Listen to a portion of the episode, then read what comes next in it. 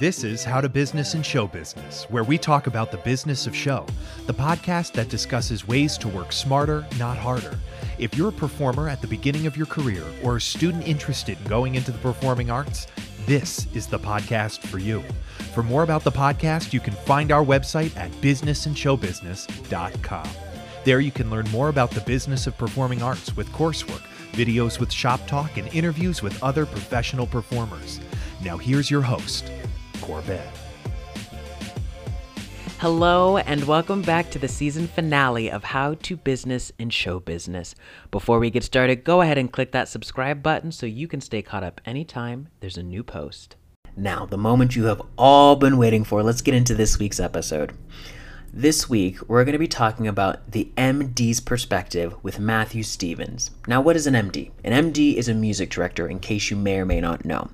Maya Matthew, I don't know why I just said it like that, Matthew is a multi hyphenate somebody, okay? He's a music director, he's a conductor, he's a pianist, and he's a coach. Side note, he's my audition coach, and I thought that he would offer a very unique perspective for actors coming up and we talk about a wide range of things. Through this episode, we talk about everything from the audition, the in between, to getting the job, and then when you're on the job. How ego is a no go when you're in the room, and how to be a conduit for the storytelling, and what could be missing from either your audition process or from the work once you book the job, and how to fix that with preparation and connected storytelling. And we also talk about rehearsal pet peeves to avoid when you're in the room.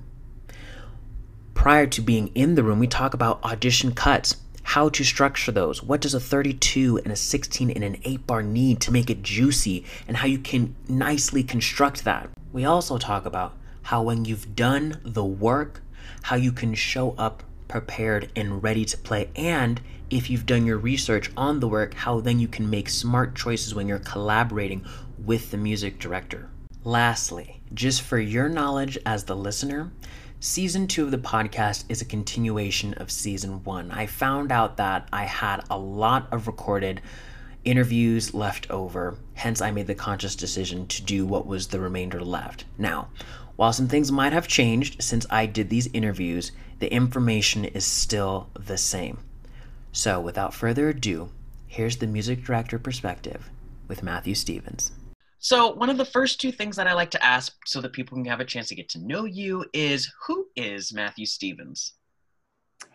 Uh, well, Matthew Stevens wears a lot of different hats. Um, because that's what we have to do in the business of show. Mm-hmm. Uh, but just a little backstory: I grew up on uh, rural farm country in Virginia.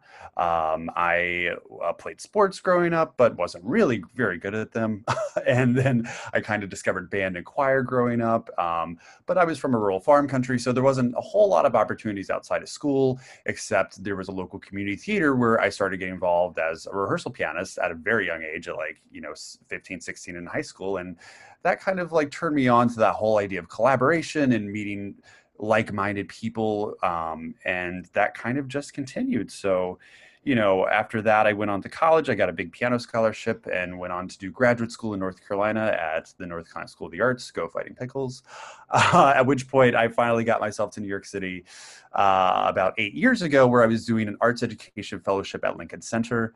Um, and i didn't really know that musical direction was my path it just kind of evolved after you know doing education. I was like i miss the collaboration element and there's so many incredible artists in new york that i was like i need to get into the scene. And then one thing led to another and here we are. Wait complete side note. Did i tell you i went to uncsa holy shit. Did we talk about this? Uh, we might not have talked about it but i went uh, so I didn't go for the college portion. I went for the high school portion of it because you know they have oh. they have it broken up. So I don't think our paths would have ever overlapped in that way. But um, yeah, that's so cool. It's so interesting how many people from UNCC who I knew of and or know who have migrated to New York. And I'm like, not surprised. Okay, I see you. I see you. I see you, fellow fighting pickle. Um, uh, so then, being this, what hobbies and or interests do you have outside of show business? You know, that's such a funny question because I feel like in the arts, we kind of devote our entirety of ourselves to the arts and mm-hmm. our craft, quote unquote. So, you know, for me, it's usually kind of when I'm in between projects, like what other things feeds my soul. So like I have a big love of the outdoors growing up where I did in Virginia. So especially um, COVID times, I'm mm-hmm. going upstate and hiking a lot. So you know, for me, getting outside has been a big thing. Um, I'm also starting to cook more, um, mm. like exploring some barefoot Contessa recipes, and you know, not all of them are successful, but hey, you know, you got to start somewhere. Um, so, you know, I think uh, finding those non-arts things are crucial mm. now more than ever. You lightly talked about it, but when did the art of music come into your life? You know, I mean, I started taking piano lessons when I was like um, eight or nine years old. But for me, that was just kind of a hobby. And I don't know, it was a thing like special skill I could do on the talent show at school. I, I guess at that age, you don't really have the, um, the future looking vision of oh is this going to become a career path? Is i mean it's just something you do. So i guess music has always been present growing up because my mother was also a pianist and i remember at a very young age being taken to see the nutcracker in washington d.c which was a huge thing. And um, rather than focusing on the dancing i was on the edge of my father's lap and he said my eyes were never off the maestro in the orchestra pit. I was watching the orchestra the entire time. Mm. So I guess that's kind of a telling sign that um, this is where I would end up. I didn't know that, but um, I guess everybody else did. So music has always been in my life. Since music's been in your life for it seems like an integral part of your life, did you ever, throughout your musical career, did you eh, know that being a music director was something that you wanted to do, or did it just kind of pick you? Little column A, little column B. Um,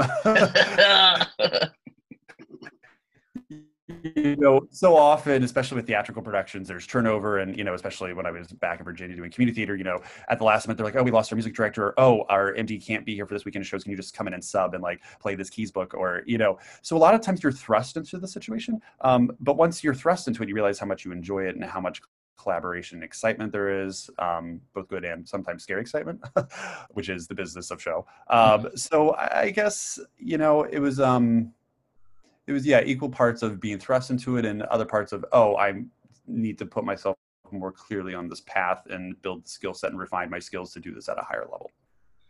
What was your first MD job that taught you a first couple do's and don'ts? Mm. That's a good question. Um, I think we learn uh, different things from different projects. Mm-hmm. Um, I think even from an early start, I learned the value of um, reading the room uh, when you know as a music director what you need to say for the integrity of the score and the musical integrity of the show but based on a certain personality sometimes you need to navigate mm-hmm. where your cast is and where the rest of your creative team is to not overstep or possibly um, do say something that will be taken the wrong way so i think um, you know it's a lot about the human reading the human element so mm. uh, I, I, think um, i definitely learned early on to uh, edit in a way that edit edit your feedback in a way that will be productive to, uh, to your people. Yeah, isn't that isn't that kind of interesting? And I and I, I maybe it's like human human instinct that of course we have our first initial thought but then when you filter it through maybe only 20% comes out just and, and, again according to what you're saying how best it will be perceived when you just want to say get your fucking ass together come on let's do this we ain't got time to play mm-hmm. um so so so being said what was one of many valuable lessons that you still either rings true today for you that's been valuable and or has been a prominent lesson that you've seen in every job that you've done thus far? I mean this is going to be an obvious answer but i think first and foremost being kind. If you approach the work with empathy and you always frame your feedback about hey this is about the work this is about the show this is about the storytelling if I'm always approaching my feedback uh, from a place of empathy and from a place of, hey, let's tell this story better, a, 10 out of 10 times you will get better results. You know, I, I think the second ego starts to become a factor or it becomes you use the wrong lens if you use the lens of this is about me we need to preserve our reputation if any of those ego elements come into the room uh, that's that just creates a more toxic environment and ultimately uh, people aren't comfortable as comfortable as they would be if you approached it with a place of empathy. So I think with the feedback, it's always about um, or any kind of note giving. It's doing you know making it about the work and knowing and wanting you know all of your collaborators and your actors to know that you are on their side you are just helping facilitate the process you are a conduit for the storytelling hmm. i never really thought about it in that way that's really cool uh, so then to piggyback off that in the world of note giving when it comes to being an accompanist as a music director, from what you've noticed from your point of view, being a coach or a vocal teacher, what are some valuable lessons uh, that you've passed on to either students and or clients that would help them in the professional world? Mm. Especially as a accompanist, um, you know, I've been in a lot of rooms with a lot of different creative teams, a lot of different casting directors. This is all obviously very pre-COVID. Um, well, oh, you didn't know it's, it's happening right down the street. You didn't know? Oh my god! Remember those good old days at you know 500 Pearl and the Rip mm-hmm. you know, good old days. Mm-hmm. Um, yeah. So my perspective from behind the piano is I'm just kind of there to serve a function. Um, but what's interesting, I get to see the dynamic of the people behind the table and have you know you know 15 second interactions with every human that comes into the room uh, which kind of gives me just a very like small slice of life of all these parties and so i think um, what I found lands best with all creative teams is for you to just be open and a real human. You know, I, I think these people that come in as automatons, you know, actors, we are so set like I am going to do this cut and I present it in this way. You know, that rigidity doesn't necessarily read well to creative teams and makes it's almost like a red flag to some creative teams like mm, i don't know if we could meld this into the concept we have of the show that and the story we're trying to tell. So i, I think the best results have been when actors uh, come in with an open heart and open mind to kind of like play and like rather than treating it as a um, as a very strict performance just using it as an opportunity to kind of share.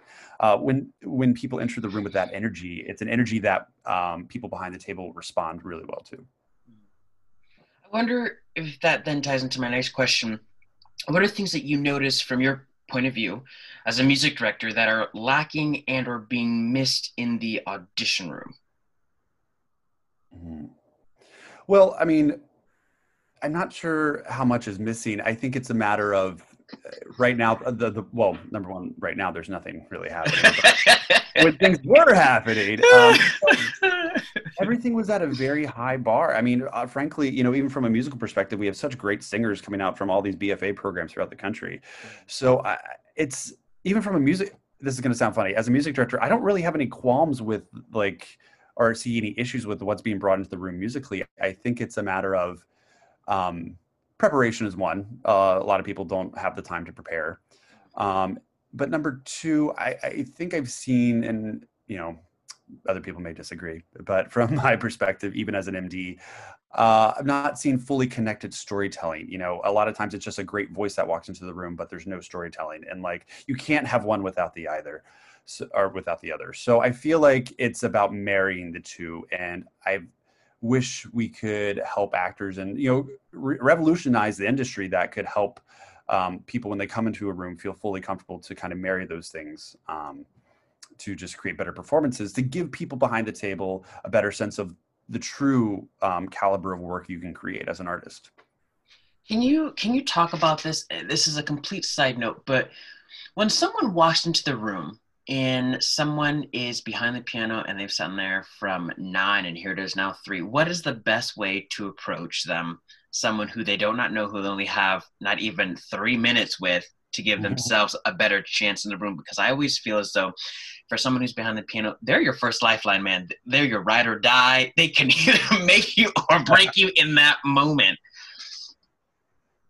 Um, I think when you come over to the pianist, you know, just be a human. I don't know. Uh, honestly, like if you approach with kindness and like, hey, even just a nice check-in. How's your day been? Because yeah. maybe I'm feeling real honest. I'm going like, oh, today's been a little something, you know. like mm-hmm. I, I, think a human element. Once again, I'm always back to this human element. Maybe because we've all been in quarantine. I don't know. Mm-hmm. The human element, I think, uh, already puts me in a place that I want to help you book this job. Like as the pianist, I am your collaborator. I am your scene partner in a way. I'm your scene partner of the song. Mm-hmm. Um, you know, I want to do a good job for you. So if I already feel comfortable with your energy and your presence, like I'm gonna like play the crap out of this cut and we're gonna rock and go to town and you're gonna sound great. Um, so I think, you know, just being a good human and also making sure as a as an actor, um, you have the musical elements like you know how to describe what you want musically out of your cuts so clear communication of style of tempo making sure your cuts are clearly marked. I mean, all those basics we learned at our BFA programs. Um, you know, uh, as long as you clearly communicate what you want, we will deliver for you because we want to help you book the job. Yeah. So now we've booked the job. In the rehearsal period, what is a pet peeve of yours? Oh, oh, oh, oh. Um, after we run a section, especially big ensemble, like there's always the big all hands on deck opening number. Mm-hmm. I will oftentimes see casts where every single hand is raised because they all are ready for their individual rehearsal tracks. And I know everybody wants individual rehearsal tracks. We will get there. Mm-hmm. but uh, I think, especially in um, like so many summer stocks and when you're on a short rehearsal timelines, like I can't use our entire rehearsal time to make you tracks. Like yeah. I will give those to you after end of day. But uh, yes, I think that is my biggest thing of like, I actually do know what you need oftentimes. so just wait. Just like I guess it's letting actors know. I appreciate actors um, being conscientious and wanting to be on top of things, but sometimes just I know we hate the saying, but just trust in the process. Like, let you. and in fact, may answer many of the questions. You, you know what I'm saying? Like, yeah, just yeah. trust. You know, like I will get you that rehearsal track, ma'am, on the alto two line. Yes, I know that harmony is weird. Okay, listen, especially like yeah, it's like vocal range is weird, but altos. I know you got a tough job. Your track is coming, but you know, uh, force through the trees. You know, uh, oftentimes these rehearsals we need to create overall shapes, mm-hmm. uh, just to kind of get through it, and then we go into the detail. You know, mm-hmm. um, and, and, once again, love that actors are conscientious, but one thing at a time. You know. Mm-hmm. Uh, complete side note back to the audition real quick. We were progressing forward. We were doing so well. Now we're back now you didn't make it kid. You didn't make it. You didn't make the cut. Um, can you please talk about um, the, the, the direction in which theater is moving? Unless you're doing uh, like a standard or a contemporary show we seem to be heading into this pop rock age right? So when we talk about a, uh, an eight which is very rare an eight bar 16 bar and 32 bar cut when we pick material and when we go into the room, and let's just start with 32 bar cut. What best in a 32 bar cut shows to you who we are in terms of what you might be looking for for that show? Sure. Just from, um, I'm going to get a little technical, so everybody buckle up. Um, rather than just giving me the final uh final chorus with your option ending and like just skrelting your face off for 32 bars what i find far more interesting is give me a bridge mm. i don't even you do with text give me a verse mm. like um i find that much more interesting even from an md's perspective because like people think oh the md needs to hear what i can do vocally so i just need to like you know just blast and like show my full vocal like you know um you know the outer extremities. What i'm more interested in is what you can actually do with words because from that i can kind of surmise from your vocal quality and how you approach your own instrument kind of your own range and we can check that later but I'd rather make it interesting. So I'm all about interesting cuts, like take this bridge into this chorus, like mm. pick the lyrics that mean the most to you that you could string together as a coherent story. I mean, don't totally arts and crafts every single cut, but I, I think you can get creative um, with how you do cuts. But from a 32 bar, especially, that's that offers you uh, song structure wise, uh, you know, uh, a bridge, a chorus, maybe part of another verse. I mean, it, it it offers a lot of different colors and a lot of different storytelling. So like obviously if the role now i mean to be fair if the role requires a certain vocal um like uh, t- timbre or a certain like range um you want your cut to possibly be close to that but it doesn't mean i need to hear you skrelt the high a like maybe in the callback material that is your opportunity to showcase that you know um so don't feel the need to present everything in the first um at the first date, if you will. Mm-hmm. You know, like uh, we're really getting to know you. I mean, I, and I really feel like in I think most people in the industry would agree this is kind of a it's a long-term relationship we're doing here okay we don't lay all of our cards out on the first date you know we're just getting to know you and like feeling out as artists you know mm-hmm. what i mean Yeah, so. yeah. So then when let's say now let's trick let's work our way down. Now when is the 16 bar cut, how best um, making smart choices because it's all about the smart choices when you walk into the room. What is this to you as an MD? What is a smart choice when someone walks into the room with a 16 bar cut?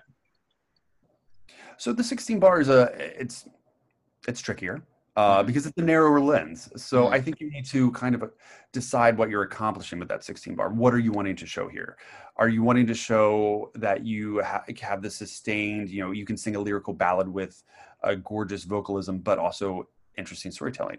Are you looking to showcase patter with the 16 bar just to spit out text and show intensity? Like, I, I think don't try to accomplish everything just mm-hmm. kind of focus on hey what am i trying to do with this mm-hmm. and oftentimes i found 16s are used as after the 32 we're kind of checking the time we're like oh we're interested in you let's hear something else but it needs to be a little bit shorter just to keep us on time so have your 16s and just kind of know how they function for you as an artist and what they can show a team that doesn't already know you and then last but not least not that it's happened to me but what do we do with these eight bar cuts well, listen, I mean, we've all been in the Disney Cruise Line auditions. Bless DCL. Yes. yes. Uh, you know, I, I oh can actually, the horror stories, truly. Um, anyway, uh, I have not actually been in the room for a DCL call, so I cannot speak firsthand. I can only speak on behalf of the other wonderful humans in this industry that I know that have uh, had uh, battle wounds from being in mm-hmm. those situations. And I, I think with the eight, it's just have your wits about you mm-hmm. and making sure your vocal technique is really solid because so often those eights are just the brutal like long sustained skrelt note at the end um, so just like buckling up and making sure you have your wits about you. Well you know and it's funny you say that because thinking about it it was almost three years ago now that i've done it my dcl i don't ever remember doing an eight bar cut but then again i was at the top of the day so i had all the time in the world and they're like take your 32 i was like really? That's a luxury dang.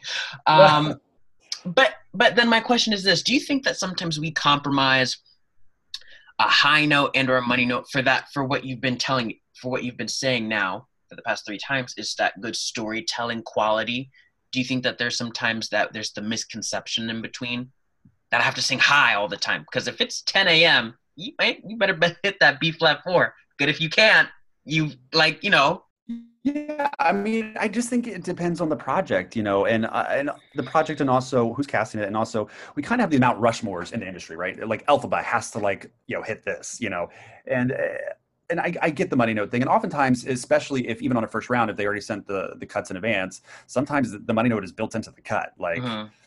In which case, you know, I, I think that's when you're as you know actors, we need to make sure we're building stamina, so that way, even when you're slightly hungover, having you know a post nasal drip day, you can still deliver um, deliver the goods, you know, and and that honestly just comes down to just having good technique and knowing thyself, knowing your own body to deliver that. Um, and also, I think there's a certain amount of having the wisdom of, you know, if I'm truly under the weather, you know, perhaps trying to reschedule or be in touch with the team, you know, because um, at the same time, we don't necessarily want people bringing in germs to the room um, mm-hmm. because we lot of people, and especially in the age of COVID, germs are bad.